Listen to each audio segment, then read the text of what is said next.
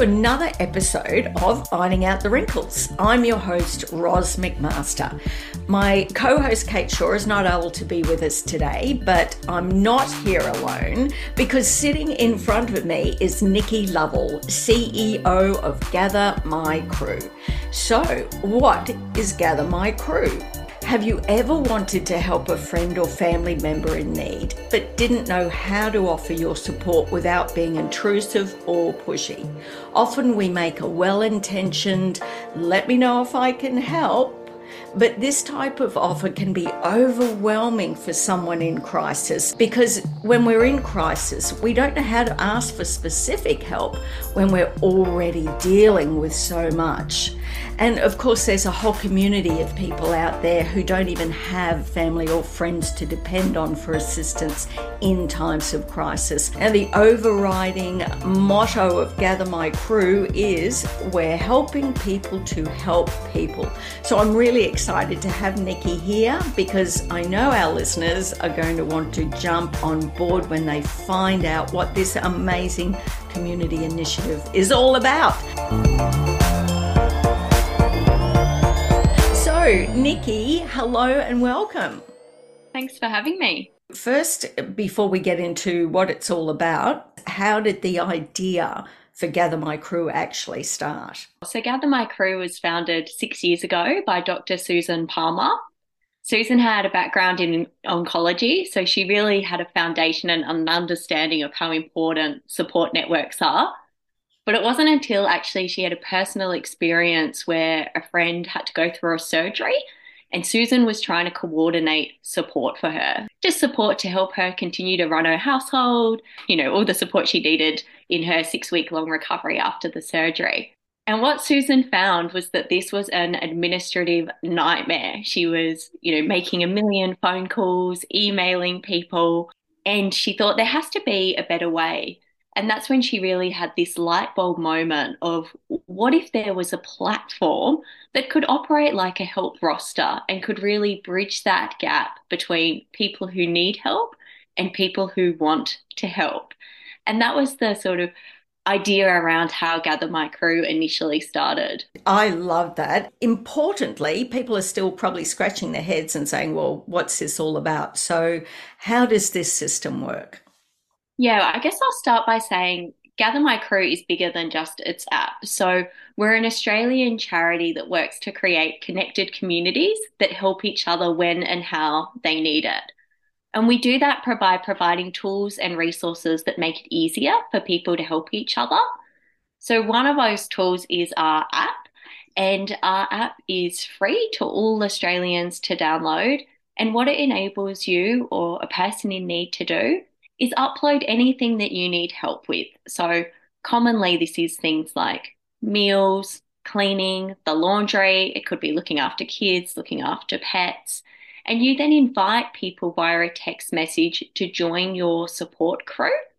They then accept if they would like to be part of your support crew. And they then see all of the things that you need help with on sort of like a shared roster.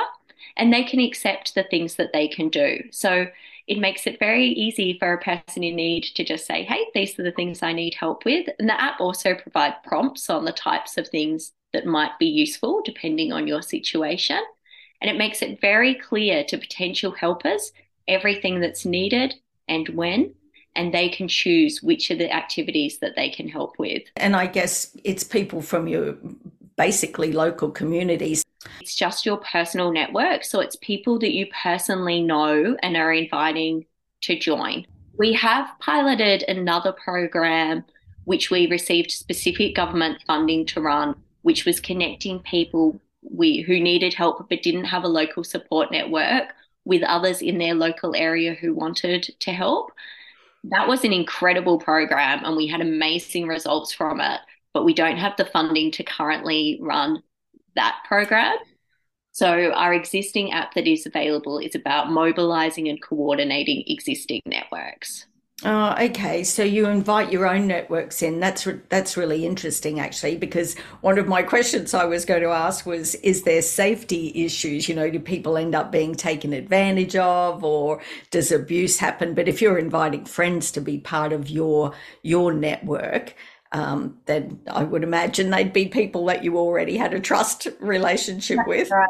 The app though also provides the option to have an inner circle because you might like to have a you might have a very wide support network that includes, you know, neighbors or people that you might know from, you know, activities that you're involved in, but they might not be people that you would want to do, say, your laundry or some particular tasks that might feel a bit more private to you.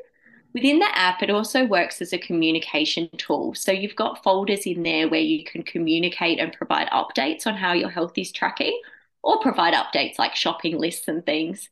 And within that, you can also select if there's things you would only want your inner circle to know. So the app, even though you're choosing who to invite, it still does have some options around there in terms of who sees what. So, what about those people who actually are fairly isolated and don't have friends or family? You know, they might be really introverted and never got out into the community and don't have family around. Can they invite strangers to come and help? You, or that just isn't available yet? You would need to have their phone number to invite them via text message, but we encourage people to think that your support network is often bigger than you would expect it to be.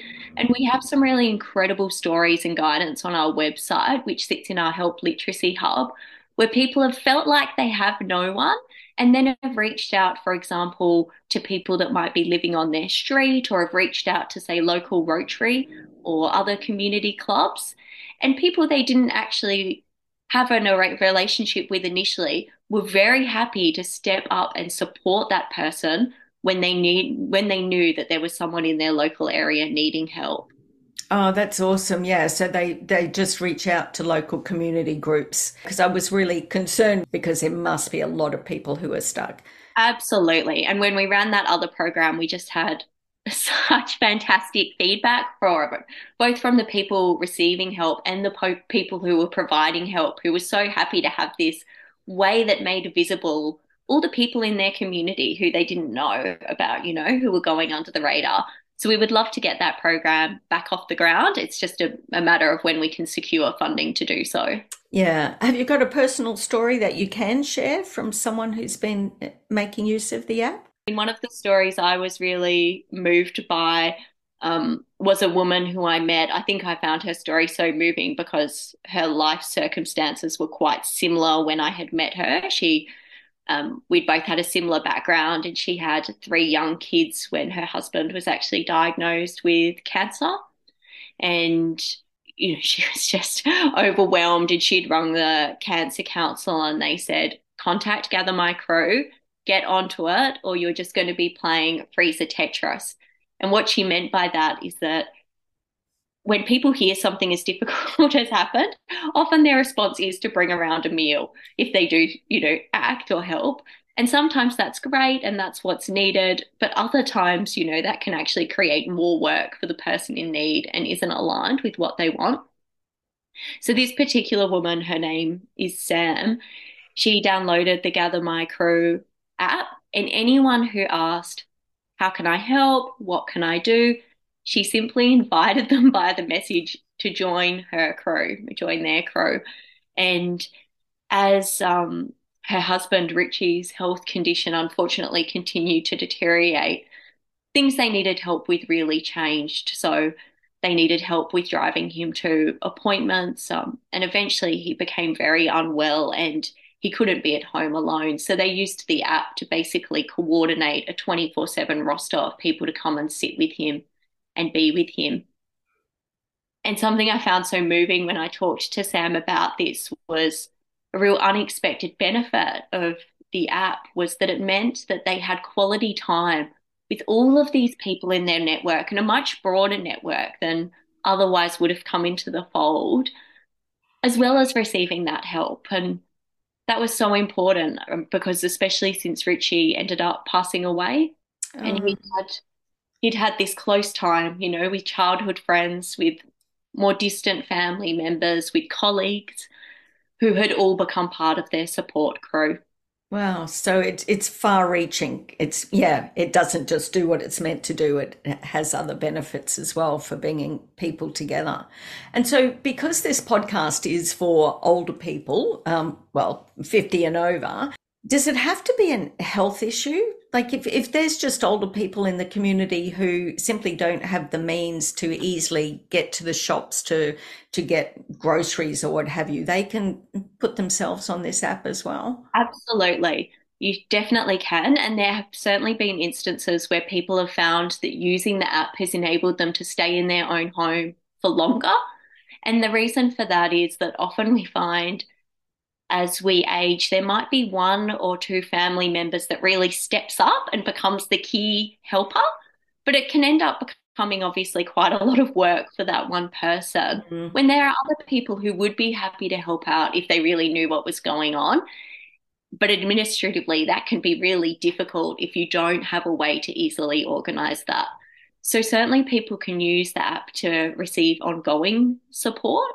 And it doesn't need to be something you're using every day if that's not what matches your needs. So it's really flexible based on what your personal circumstances are.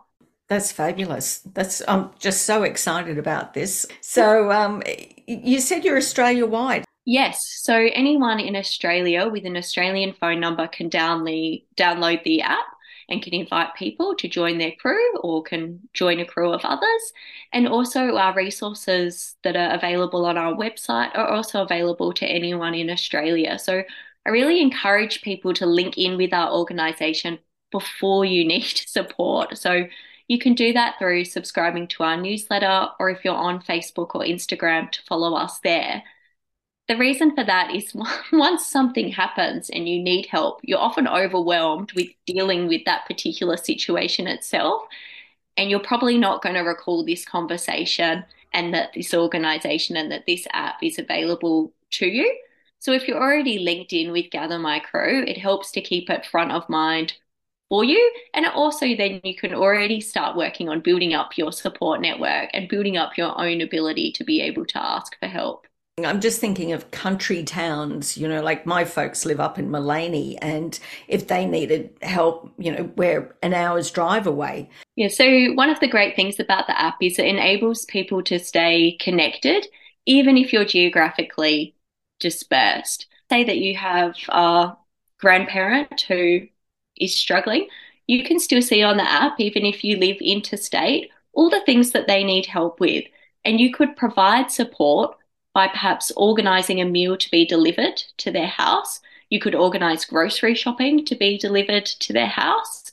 And you also then are just staying connected to that family member. You're really understanding what their needs are, and you're able to, it might prompt you, for example, to pick up the phone and give them a call because you understand what's going on in their life at this time. Also, through the communication channel function of the app, you're still totally up to date with what's happening with that family member.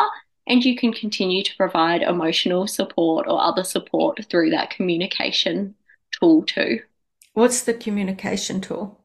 So the communication tool sits within the app and it's folders like a chat function within the app. It means that everything is in the one place. So you've got your help roster and you've got this ability to actually communicate and, and talk to the people in your support network as well. Oh my gosh, that's amazing. And how lovely if you, you know, the example of the grandparents, if you live interstate, for, for them to think that you're thinking of them even though you're so far away and supporting them from so far away, the emotional healing that would come from that.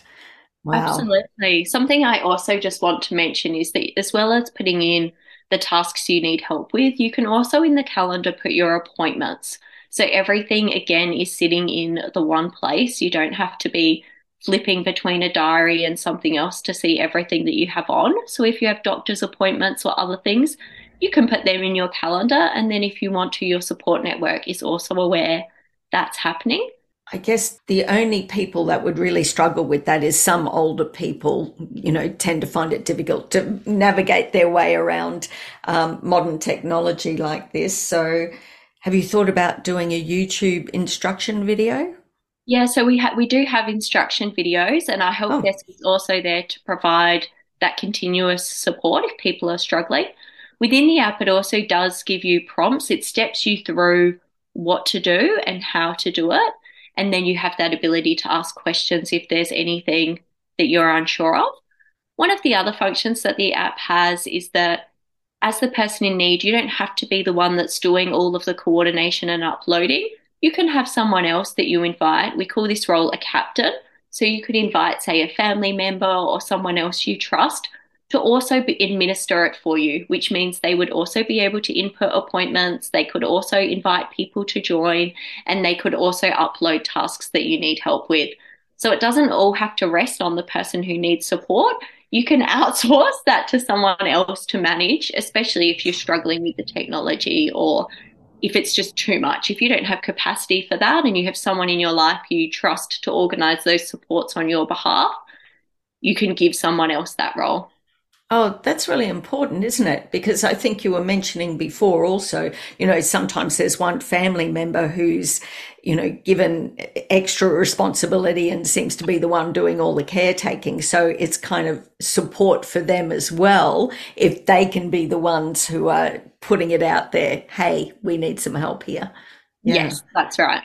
Oh, wow. Okay. You guys are all over this. You've, you've got it covered from every angle. There's nothing I can uh, challenge you with that you haven't already thought of. There's always room for learning. So we're always keen for people to provide feedback. And sometimes people do make suggestions, and we can write back and say, that's on our wish list too. Or it might be something that we haven't thought of and, you know, would be great to incorporate. Is there a fee for people to join up with the app? Our resources and our app and any tools that we produce are all free for anyone in Australia. And government funding is coming because you're you've got a community initiative that's helping really with the health of um, health and well-being of individuals using We it. don't currently receive any government funding. No, so our funding comes from a corporate partner, which is Dusk. They're a fabulous company that produce gorgeous candles, and they provide us with funding every year, which covers a lot of our operational costs. And then we receive community donations.